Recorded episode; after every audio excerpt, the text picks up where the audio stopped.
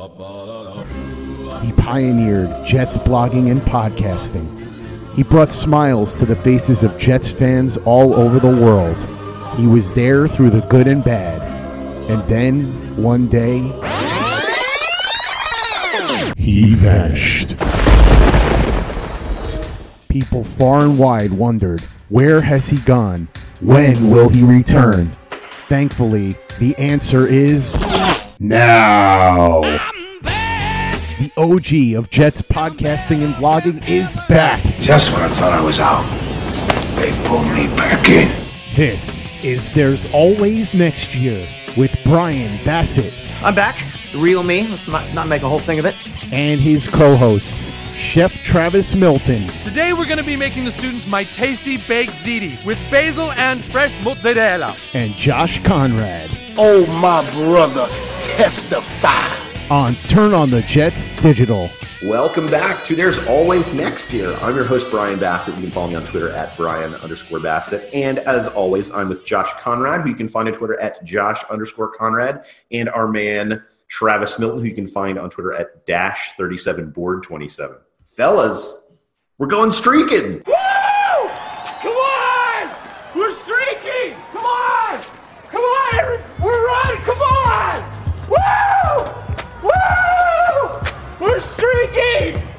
going from the quad down to the gymnasium.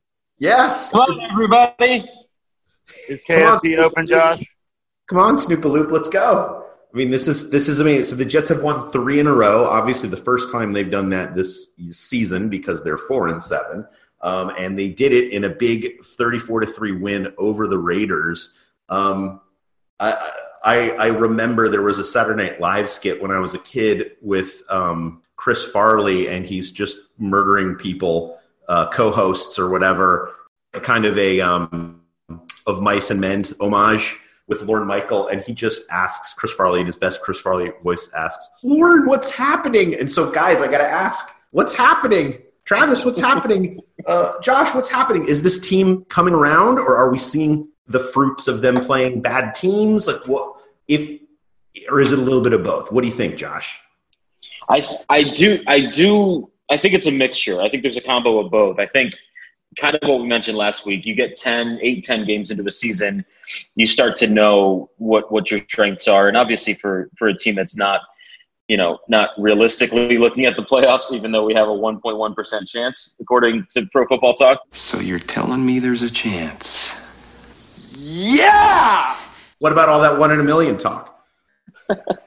so so I, I, I do feel like this does like it, it does naturally happen when when you have a talented roster that starts to learn how to play together. And and you know if if there was this actual summit between Sam and Adam Gase a few weeks about the actual game planning and things that Sam liked and didn't like who knows what all those specifics are but you know it, it's it's coalescing into wins. And so you know I, I think we've caught a few of these teams at the right moment. I think catching the Cowboys um, where, where they were, um, catching the Raiders right now. Obviously, some of the other victories, you know, I, I, we're, we're like a win or two away, though, guys, from looking back at that Dolphins loss and the Bills week one loss and going like, holy crap, we could be 500 right now or a game over 500 and looking at the playoffs. Like, it's going to be really frustrating if we keep racking up wins and those two losses are on previously played games in the season. It looks like if those things keep us out of the playoffs, oh my gosh, it's going to be really frustrating. But listen, we're having fun. Three three games in a row is fun.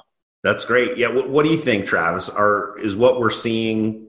What what do you think it's a, a product of?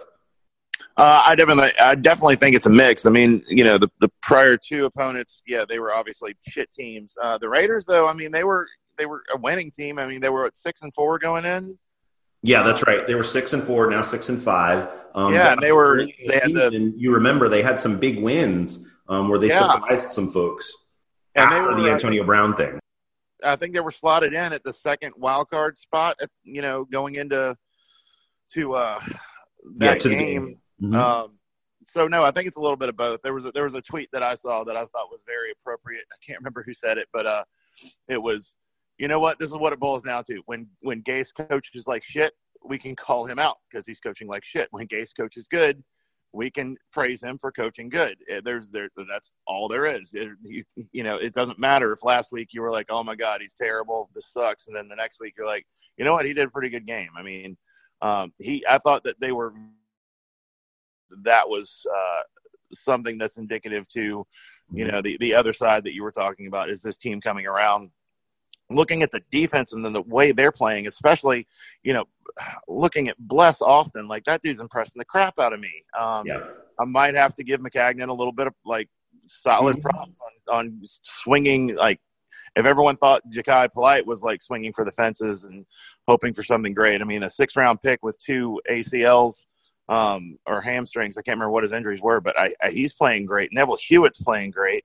Mm-hmm. Um, it's it's crazy, and I, I think that you know I, I, think that that's one thing I might have discounted uh, in you know the the run up to this point of how many people were injured and how many people had to get comfortable in new roles. And I, I think one thing that we're seeing is people are getting comfortable in their roles and the scheme. It's almost like those those first you know six eight games were were a preseason for the team that we have that's on the field now. Mm-hmm. So I, no, I think. I, I think it, Oh yeah, I was going to say I think it's it's a valid point. Um, you know that there has definitely been some learning between coaches and and players and what's working and what's not working. I mean, I think there is to Josh's point a little bit of frustration around how long it took them to to learn some of those things and not figure them out earlier on. Um, but yeah, let's. I mean, let's let's dig in a little bit. I think yeah. Two. I want to talk about the offense and the defense specifically. Um, but right, I, I think the biggest thing about this game was, you know, going into it, we had like if if you ever look at DVOA, which is Football Outsiders rank of, it's essentially like efficiency for how teams are playing, and it's it looks at offense, it looks at defense, it looks at special teams and it you know rolls them all up into one number called DVOA, which is defense value over average. And so that means, you know, how good are you playing against given defenses teams? Um, and so, so Miami, you know, the team that, that the Jets lost to is unsurprisingly 32nd in team efficiency. The Giants, you know, so that was, that was what was made that, that Miami loss so painful. Then they, you know, they come back, they play the Giants, which is a 29th ranked DVOA team. So again, another terrible team. And then Washington, 31st ranked DVOA team. And so you see those, you see those two early wins, the Giants and Washington and their and their rankings, right? And and you're not surprised that the Jets could win against them. But then, right, you look at Oakland. Oakland is a team that was going into the game ranked 11th. So that means you know they're essentially to to your point, Travis, a playoff efficiency team. Um, now they might not end up there at the end of the season, but they're playing well at least to this point in the season, and so. So the fact that the Jets, you know, which is I think they're like the 30th ranked or 28th ranked team, um, you know, they they came in and beat a team that's you know much better than them. That was surprising, and so I think it's at that point where I expected them to beat up bad on bad competition, and they'll certainly get some more chances to do that over the next couple weeks. Uh, but between now and then, that Oakland game was going to stand out to me, like how you know, as kind of a litmus test for this team. And so they're passing. And so while I think right, we can all talk about the coaching and whether we like these guys or not. I think you made a great point there. Travis around, you know, you're going to get the blame either way or the credit. And I certainly think we're seeing some of that. Um, I think we also need to talk about Sam Darnold though, and, and his plays, uh, play. And so I think that that's a good uh, segue to checking the timeline. So uh, let's go ahead and check the timeline. Josh, can you tell me, was there anything on Twitter that you saw that was specifically remarkable? Uh, in the last couple days from fans or Jets folks, uh, a stat or something that you think encapsulates things well? Yeah, obviously, you know, the, the, Sam Darnold talk has been so up and down this year. I mean, three weeks ago we were having a conversation of if he's regressing, and, and then he rattles off three really great wins in a row. Um, and so I found this from Michael Nania talking about just his the last two weeks now. So uh, his tweet said that Sam Darnold is the youngest player to throw for 290 plus yards and post a 120.0 plus passer rating in back to back games. He's 22 years old and 172 days. He's also the first player to post 290 yards and 120 plus passer rating three times before turning 23. Um, now, two things I think are at play here. One, obviously the league is so much more friendly to, to quarterbacks and, and, and, the way that offenses can run now, and, and I get all that. But it, it is remarkable to think back now, like to his draft class, to the class just before him and just after him, like you know, so much attention's been paid to, to Baker Mayfield and to Lamar Jackson, rightfully for Lamar Jackson. Um, Kyler Murray playing really well. He's he's he's the only guy in back to back games to, to string these two things along, and so obviously that's also to your competition. I get all those things, but like the arrow is pointing up here for Sam Darnold again, and I feel like you know we're going to start having the conversation really soon, maybe even before the end of this year. Again, like if, if it's him and Baker kind of tied to each other in their draft class, and the immediate result was Baker was better because of, of the numbers he posted last year. Um, Sam Darnold is steadily increasing um, his efficiency. He, he's putting up stats that are winning football games like and, he, and he's doing it with with a kind of a ragtag offensive line in front of him, and you know weapons that have been inconsistent at best. And so, man, like I feel really great about Sam Darnold right now, and I know that's a little bit non, you know, not not a shocking thing to say, but guys, we we got a quarterback. Yeah, I, I think that's absolutely true, and I think you look at the you know if you look at the box score or you watch the game, you know he was pretty clean all game, right? He wasn't getting a lot of pressures he was certainly rolling out and you know hitting some big you know some big uh, completions like the one he had to Robbie Anderson. Um, uh, you know on those on those rollouts, kind of uh, you know ad lib plays. Uh, Travis, when you watch the offensive line, is it is it a function of Sam Darnold figuring out the protect, protections, or is it a function of the offensive line being better? Um, I think it's a combination of, of Sam and the line mm-hmm. figuring out protections. Um, the uh, which which was has always been troubling to me you know, throughout the season, uh, watching watching a center that that doesn't know where he's supposed to go, and if he doesn't know where he's supposed to go, what is he telling everyone else to do?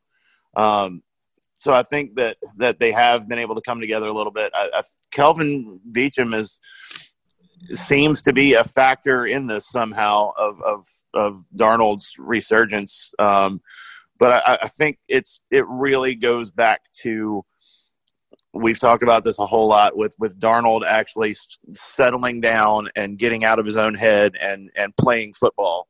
Um, mm-hmm. So I, I, think uh, yeah, I, am very hesitant to give a lot of credit to this offensive line, but I think that they have started to figure out a couple of things. Uh, when I see the running game start to really take off, that's when I'll you know I'll I'll give them a little bit of kudos. But for for now, I that think, may not happen in 2019. No, it's not. For now, I think it's it's Sam is making them look better as opposed to them making Sam look better. Yeah, I think that's I think that's that's spot on. And I think, you know, to to that point, right, like Josh, you know, your your elation around his play is is fully warranted. And I think, you know, we looked at the end of last year, right? And and he was starting to come along. He was starting to figure it out. Then you know they scrapped the coaching staff. They start again, and right there was some, obviously the the health issues early the, at the start of the season, and then coming back off that, and then playing against the Patriots. And so there's a lot of you know I'm, I'm telling a lot of narratives here at this point about Sam Darnold and kind of explaining away his bad play. Um, and so, so seeing what he did against Oakland, which is, you know, it's a decent defense. It's a pretty good defense. Not, not certainly not the Patriots or anything. Um, but you're starting to see that confidence build his rapport with his receivers, knowing where to find them. They're knowing, you know, what he's going to do on a given on a given play. Uh, so there, yeah, I think you're getting a little bit of, of confidence building there. So, so yeah, I think it's fully warranted to to look at his numbers and look at that. And I think that's been the, the whole thing with him the whole time is he's one of the youngest quarterbacks to ever play the game. And there's going to be some some bumps, but at the same time, he's one of the youngest quarterbacks to ever play the game, uh, and that is that that is a credit in his favor. You know that he was so phenomenal at the college level that he got to come out that early. And so, so right, if if he can you know continue to stay healthy, continue to learn, have some consistency offensively, one would hope. Um, right by the time he's 27, I mean, yes, he could he could very well be one of one of the top five, if not top three or top two quarterbacks in the league. Um, do you think though, Josh? I'm curious. You said, you know, we got a quarterback. You look at someone like M- Lamar Jackson or you know Pat Mahomes or you know some of the other players in the league right now. Do you think this league still favors someone like Darnold or Baker Mayfield as opposed to kind of more of this you know running threat like Lamar Jackson type? Mahomes doesn't really run as much as um, maybe I'm thinking more like Ky- Kyler Murray. Um, that that tend to run a little bit more. Do you feel like that pocket passer is still something that you know will be uh, have a high value in, in five, ten years in the league. Yeah, I I think I I think we are certainly seeing a trend that's going to continue, like getting getting your quarterback out out um, into the flats and, and make some plays. Like p- part of what I, I'm seeing, at least from Darnold, and you know, some of it's some of it's maybe design, and some of it is he has you know in a, a mash unit in front of him um, on that offensive line, so he might be fleeing for his life as well. But you know, he's athletic enough, and I feel like you know even if he's not a running threat, I think about that one uh, that one play uh, he rolled out. I, I'm in the second or third quarter is the big Robbie Anderson throw between yes. two defenders, and Robbie Anderson catches the ball. And I'm listening to the broadcast, and um, the, I forget who was even commenting from the booth, but he's he had said, "Man, I." I almost yelled out, "You need to run!" Like if you look back and you freeze frame right before he, he throws was totally ball, open. Yeah, he had like he had like 35 yards to, to mm-hmm. run. And I listen, the throw is great. Like I, I know Jets fans went nuts and oh my gosh, what a play. The right play was to run the ball. Like the right play was to take off and run for maybe 15 yards there instead of risking that pass into double coverage. Now it's a great it's a great catch and you know Sam puts it right over the front defender, but you know it, it's more of a you know just the percentages on, on a play mm-hmm. like that are, are to run it. And so like certainly there's, there's a little more maturation and maybe confidence from, from Darnold to, to actually go ahead and, and run past the line of scrimmage. But I think he has the skill set. I mean, he's constantly having to move. And again, whether it's by design or whether it's he's doing it for, for his own, his own self protection. But, you know, he's, he's, he's, he is running around a lot. He's very athletic. I feel like, I feel like he fits. I feel like he fits where the, the position is going, whether or not he's going to take off for 40 yard runs and, run past defensive backs and, and, and, linebackers is, is to be seen. But, you know, I, I feel like we have a guy that, that fits the current mode of where NFL offenses are progressing. Um, so I, I feel confident in him, even if he's not top flight speed, but, but he can be evasive. Okay. Excellent. Yeah, I, I agree. I think there's still going to be a place for it. Certainly, uh, the league is is changing the style of play, and that's great.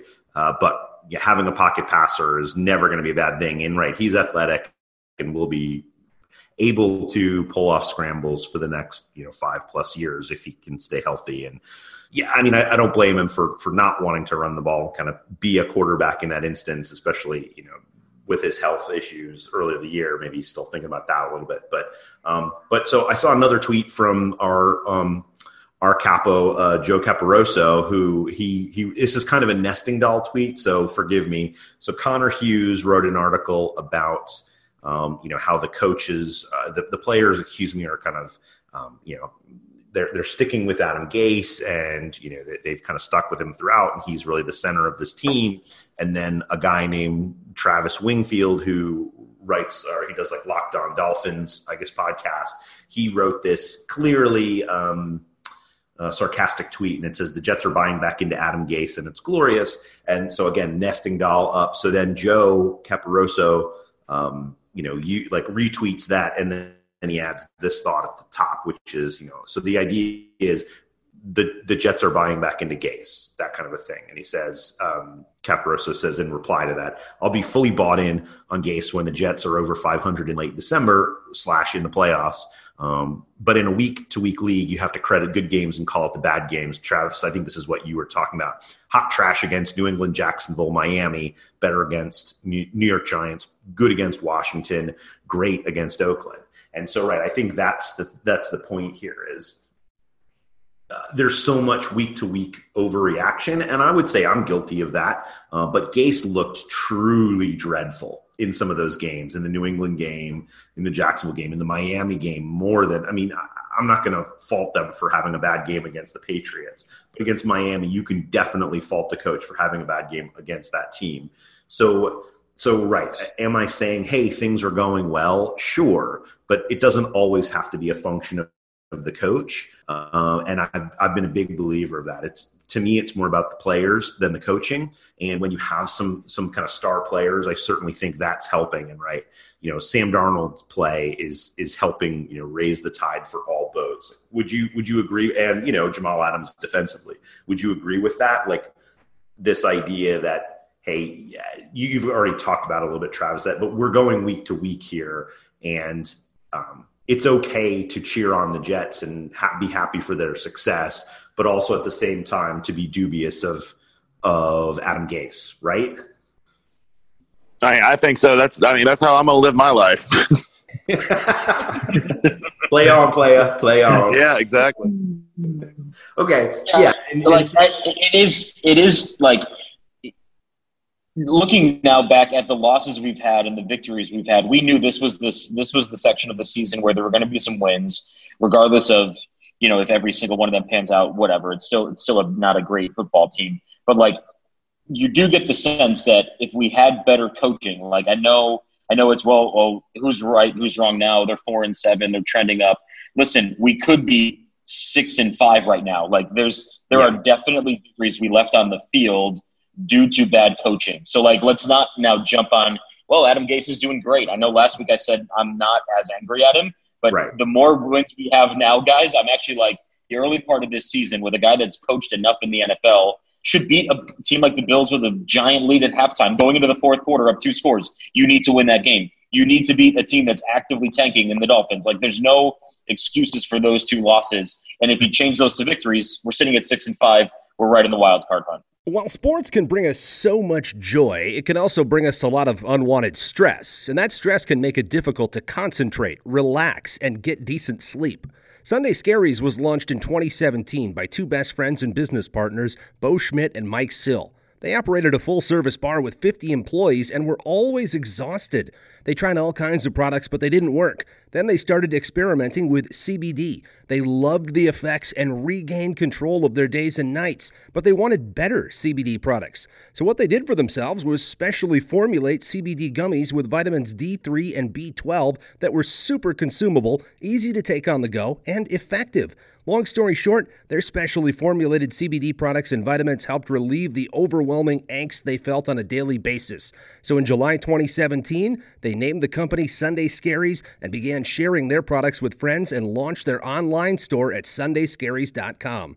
With tens of thousands of customers, monthly subscribers, and a 100% money back guarantee, Sunday Scaries has always been on a mission to transform a worrisome nation into a chill one. And right now, we have a bonus for you. Get 25% off all products at sundayscaries.com when you use the code OVERTIME. Again, 25% off all products at sundayscaries.com when you use the code OVERTIME. Hey guys, Greg Peterson here with the Baseball Betting Podcast. As we know, the MLB season is back in our lives. It's going to be a 60 game sprint unlike anything that we've ever seen before. And I'm going to be giving you picks every single day, seven days a week with Major League Baseball. We're also going to be keeping up with the KBO as well. If you like baseball and you like being able to make some money, subscribe to the Baseball Betting Podcast with Greg Peterson on Apple Podcasts, Google Play, Spotify, Stitcher, TuneIn, or wherever you get your podcasts. Hey guys, this is Greg Peterson, host of the podcast Hoopin' with Hoops. Despite the fact that college basketball is in the off season, it's never too early to get a jump start on taking a look at these teams because there is now 357 of them for the upcoming 2020-2021 college basketball season. I'm going to give you guys a deep dive on every last one of them, keep up with all the transfers in college basketball, and so much more. You are able to subscribe to Hoopin' with Hoops on Apple Podcasts, Google Play, Spotify, Stitcher, TuneIn, or wherever you get your podcasts. Play like a Jet. Play like a Jet. Hey guys, before I give you back to Brian, just want to remind you about the great deal that you can get over at Vivid Seats when you download the Vivid Seats mobile app. The Jets are playing the Bengals on Sunday. It's in Cincinnati. And for anybody that's considering going to the game, make sure that you download the Vivid Seats mobile app right now and use the promo code OVERTIME. You'll get up to 100 bucks off on your very first purchase, which could be that game between the Jets and the Bengals in Cincinnati, or it could be something else. Maybe there's a concert coming to town that you want to see. Maybe there's another sporting event, basketball or hockey. Perhaps you want to go to a wrestling show. Whatever it is you want to do, you can get yourself some really good tickets for it and do it at a discount when you download the Vivid Seats mobile app and use the promo code overtime you get yourself up to 100 bucks off on your very first purchase. All right brian sorry about that. Go ahead my man. One of the people I respect most on the planet in terms of his thoughts around the NFL and specifically the Jets is um, the the founder of Over the Cap, Jason. His his Twitter handle is Jason underscore OTC, and he wrote this in reply to, to Joe, which was he says it, and this is as a Jets fan, keep in mind, hard to buy into a guy whose career is basically being at seven wins with a locker room that generally can't wait to go elsewhere, right? And so that's the point is yes, we're seeing some temporary success. Let's see how this plays out, and let's see, you know, whether the players, you know, when it's time for their next contract, they're staying or they're going. Right. That that's going to be the, the the real test. But all right, so we need to move on a little bit. So we've talked a little bit about the offense, and we've talked a little bit about the defense. I want to dive in a little bit more before we uh, before we sign off here. So the offense is clicking, right? And I think there's a couple things we need to call out specifically. Um, number one, to see Le'Veon Bell, and I think this is to the point of what uh, what Travis you were saying. Um, the offensive, the the ground running game is not working super well, and that's a function of the line. But you know, you see some of these plays where Le'Veon Bell is playing as a receiver, and he's 20 yards downfield. I mean, that is so valuable to this team to have a guy like that who could essentially be a you know maybe fringe all you know Pro Bowl slot receiver, um, you know, playing playing snaps at running back, uh, you know, who that if they actually had an offensive line, he could use well. But he's still valuable even when they can't run the ball. That he's making those big catches or you know first down catches.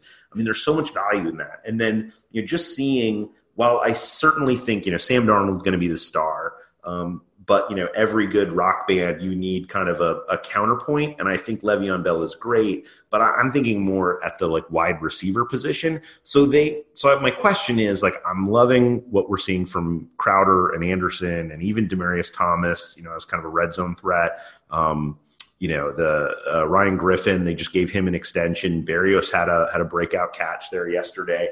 But you know think about this team if they get a star wide receiver in the next couple of years like what could this you know duo tandem look like? And it's it's too early to start thinking about the draft and, and who they would get there but um, I guess just what I'm trying to ask you guys, Josh, I'll start with you is like if they had, you know, a even a Deebo Samuel or an AJ Brown or you know some guy who's like a rookie coming in next year who's kind of a dog, right? Like he's ready to come, he's ready to play uh, and he's gonna and he's gonna make an impact, even if it's not like Julio Julio Jones level impact.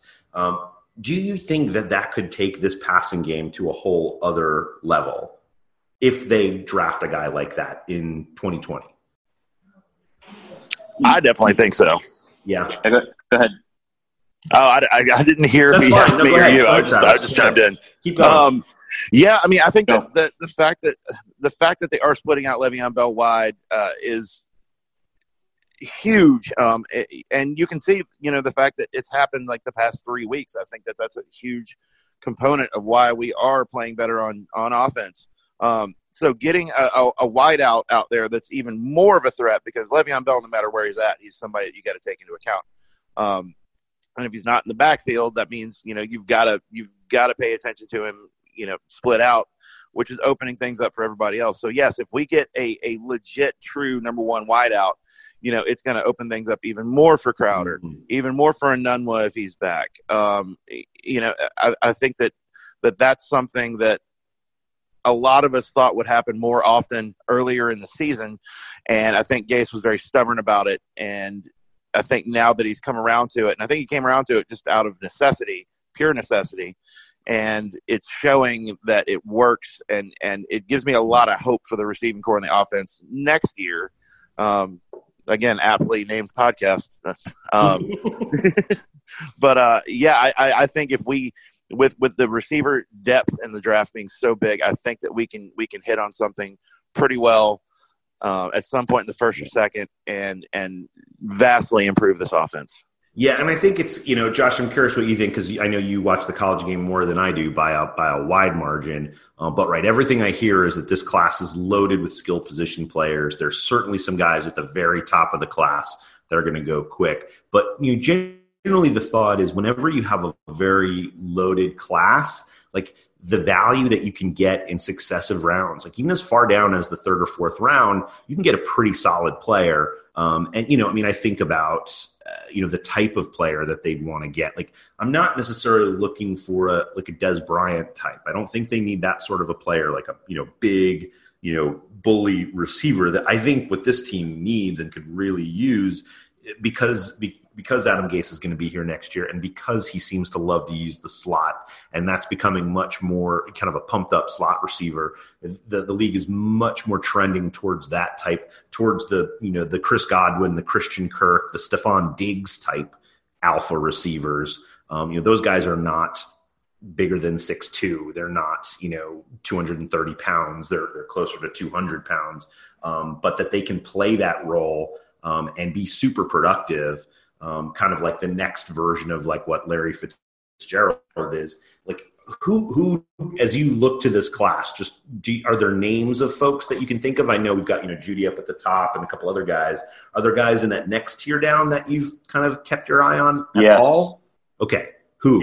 Yeah. So, so there, there are two guys I really like. Jeudy, Jeudy's going to be, Like he's going to be a top five. Yeah. Yeah, he's going to be way, way up there. And obviously, it depends on who ends up being up there. We know the Bengals are going to be up there, the, the Dolphins, the Redskins, like Denver, Atlanta, Detroit, the Giants, and us. It's like it, there's going to be this mix of teams right, right up there. Um, what, what will be interesting is to see where the Jets actually land on this because if they're in the top Winning. 10, and let's say, let's say we let's say we top out at five wins or six wins. You know, like let's say we're going to be in the top ten. Um, there, there's two two really great guys that I don't feel like are reaches. One of them um, is CeeDee Lamb out of Oklahoma. Like he is. He's exactly basically what you just described. He's a, he's a six two, maybe a little under two, like a shade under two hundred pounds, and just like ridiculously talented wide receiver that feels like one of those guys. And the other guy that I really like, actually even better, um, is Justin Jefferson out of LSU, who has like he has Odell type hands and like Odell type elusiveness. And I, I don't know. I mean, obviously, NFL teams are going to do their due diligence. This could be a really interesting draft in which some teams that are maybe a, a playmaker away, um, you know, go down the line a little bit further to teams that are, might be floating around, sniffing around the playoffs. You know, the, is it the Bills? Is it you know a, a team like you know uh, Indianapolis? Like, are there Mhm. teams that are Tennessee? Maybe guys that, that teams that need another playmaker. Like, you might see teams trading up to get some of these receivers, and I feel like you know there could be five receivers gone in the first twenty picks. Like, there's that there's that much depth way up at the top of this draft. But those are two names to look at, and I these aren't. Listen, I'm not like some guru. Like I'm telling you, CeeDee Lamb. When I see highlights out of Oklahoma Yeah. and Justin Jefferson out of LSU, like those are two guys. You put them on this Jets team as it's configured. Hopefully, we still address the offensive line at the very Yes. high end of this draft. But if we can land one of those two guys in that first or second round, man, we'd be we'd be really happy with those guys. I think. Yeah, I mean, I think you you know you use the you use um you know free agency to I mean it's gonna all to depend on who's available, but you certainly shore up the offensive line. You come back in the draft and you get some more offensive line players. You use one. You you kind of like limit yourself in terms of the the number of skill position players you're gonna you're gonna take in the draft, and right you kind of get one impact player, and then you just pound depth. You know at you know other positions defensively certainly cornerback maybe you can get someone in free agency there. But um, yeah i think i want to talk a little bit about defense now. Um, you know so it was an interesting game yesterday. Oakland has played as we've said you know pretty decently over the course of the season um, you know the Jets have the 11th ranked defense in the league if you look at Football Outsiders and their kind of defensive rankings. Um, but you know, and and their offense had been 32nd, and so I think we're going to start to see those two things normalize a little bit. Uh, well, I mean, I think the defense will stay where they are, maybe even go up. Offense is going to start coming up, um, and so the the way that you know you look at the game yesterday, Oakland only put three points on the game, but it wasn't like there was a ton of massive impact plays, tons of sacks. I mean, I guess there was the one interception return. Um, but other than that, it was, you know, pretty much just, um, you know, squeeze the life out of them on third down and, you know, over time. And it seemed to work. Um, Travis, you talked a little bit about Bless Austin and kind of what he's done. How do you feel like he's the kind of player as we round into 2020? Like what, where do you want him slotted in? If they can add other players at the cornerback position, where is Bless in kind of your, you know, one, two, three, four, you know, cornerback rankings? I, I think right now, like if, if, going into next year, we we had Austin and Poole, um, or, or, or a Poole, or, yeah, Austin and Poole respectively at yeah CB two and and nickel. Um, I think that that would be a really good spot. I mean, obviously, depending on what's available, I, have I've become overly dubious of of uh, free agent cornerbacks over the past right. Yeah, years. Trumaine Johnson has and Buster Skrine have cured us of that, right? Yeah, and even Darrelle Revis. I mean, the second time around. Yeah, second time. Yeah, good point. So I've, I've become a little dubious of, of, what we can get there, but I think if I think if we could get an, a, a solid number two corner, that you know what I've seen out of Bless Austin in such a small amount of time, I think he has the potential to be a, a phenomenal number one cornerback. I don't know if like a true shutdown cornerback, but I, I, think that he has the the opportunity and the potential to be to be a number one. I just don't I, I don't know with the amount of playing time that he's missed um, that he can he can mm-hmm. fulfill that role that quickly. But I mean he's he's doing it right now, you know. So the, there is a lot of hope there for me. Um, but I, I, would say like if if anything when in the the Gase conversation, the Bless conversation, or Bless Austin conversation, um, all of this like one thing that I'm taking away from the way the team's playing right now is I'm I'm actually coming around on Gregg Williams. Like he's doing a lot with a little right now, mm-hmm. and it, it really you know I think. Uh, somebody somebody tweeted out that the Jets defense, uh, you know, their their their plan was to shut the screen door, and that, that's what they did. Like the screen door is third down, um, you're not slamming the door in their face, but you know you're not letting them not letting them you know get get get everything. So uh, it's it's been pretty awesome watching the defense these past few games. And bless Austin is you know I, I've got very high hopes for that guy. Yeah, and I think to your point, like I remember when they drafted him, like writing or tweeting or something about him and saying you know, hey, this feels like a Dexter McDougle situation. This is a very talented, like, you know, well regarded player, high ranked player, and we're getting a discount on him because of his injuries. And and as a result, like you have to look at it. I remember, I remember spe- very specifically thinking and writing this, like this is a 2020 pick, not a 2019 pick, because you just you had to assume that it was going to be hard for him to come back off his injuries. So the fact that not only has he come back off those injuries, which are you know certainly concerning for the for the, the duration of his career, uh, but has played at the level that he's played at, shows that those you know those those ACLs or yeah I think it was ACLs with him, um, you know that that happened really derailed his value in in the draft. Um, had he not had those, he might have been a second round or even a first round pick. Uh, and so I think you start to look at, you know, there's a great site called Player Profiler, and they have all kinds of players on there and comparisons and stuff. And uh, one of the things they have is like just different opportunity and productivity numbers. So while his opportunity has been has been you know low because he didn't start playing you know er, earlier in the season you know his his rankings in terms of how he plays and how many targets you know like he sees and then you know the amount of separation that he allows between himself and a receiver like all very high ranking. I think he's number two in target separ- separation and then number one in receptions allowed so far this season. So like he's come out of nowhere and just been a bolt. So so right, like I, I think the one thing that I do worry about him is because of his injury history. Um, you know, were those just freak things, or is that something that this is a player we can rely on, right, as a CB two, and then you know build around them, and then you know uh, other injuries. I mean, it, it is a it is a collision sport. There are going to be more injuries in the future, uh, but right, how you know. I, you really got to hope that the conditioning program with the Jets that they get him set up in a way where he's not going to have repeated ACLs because that would be, I think, a big blow to um, however, Joe Douglas will go and try and build this franchise. Um, you know, in future years, if he's going to use him as a cornerstone piece, like he has to be careful, right? Because if he if he builds around him too much and then he gets injured, that could really derail a defense too.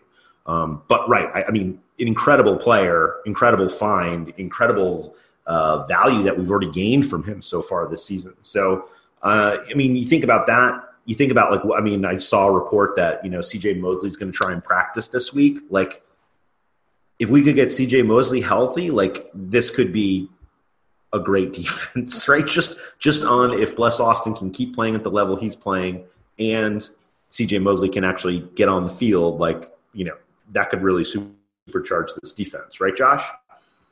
Yeah, I definitely. I mean, Bless Austin has been a revelation, and and you hope obviously like with Joe Douglas um, making some picks over the next couple years, hopefully with us that that we're going to be addressing this position pretty intensely. It's, it's, really defensive backs and offensive line that feels like it needs the most help, um, and maybe not even in that order. But you know, part of Sunday was interesting too. I mean, the, the Raiders came in and like they, they actually have a, a pretty decently rated passing offense, mm-hmm. and they really couldn't get anything going, which I know is a testament to obviously the game plan and the overall defense and getting pressure and all those things. But it seemed like you know from from from our corps, from our defensive back corps, who we have complained about most of the last two years together, guys. Like man, like it it held up on Sunday. Like they looked they looked competent. Like they yeah. were making they were they were pressuring and really contending a lot of passes. Um, they, they weren't dog shit all day. Yeah, not terrible, not terrible for the win. Hooray! So, you know, like like there is some signs of life back there, and man, if we can add an actual cornerback one to that to that you know that contingent with Jamal calling out calling the shots, like get CJ Mosley back on the field, address the offense. Guys, we do this every year. I feel optimistic about next season. Oh my God! Here we go. Just think yes, about where we were like four weeks ago. Uh, we got to stop. We, I think. I think we gotta. We gotta. Oh man, this is this is bad news. We're we're look. We do this all the time to ourselves. Why do we Why do we keep doing this? Oh my goodness.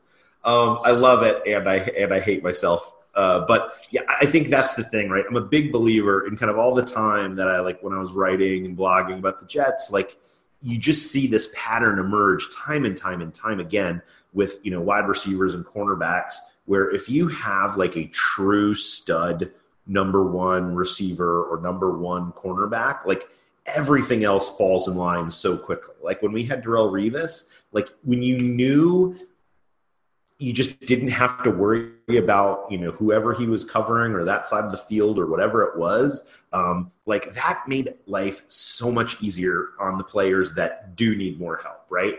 And so i'm not saying bless austin is you know austin island or anything yet but but at the same time when you do have that it affords you it's such a luxury because it affords um, the the coaching staff to scheme where you really need the help um, and so, and, and, and, you know, kind of conversely on when you're a wide receiver, you know, if you, it doesn't matter who you're matched up against, if you can just dominate that player, it creates all kinds of other mismatches in your, in your passing game.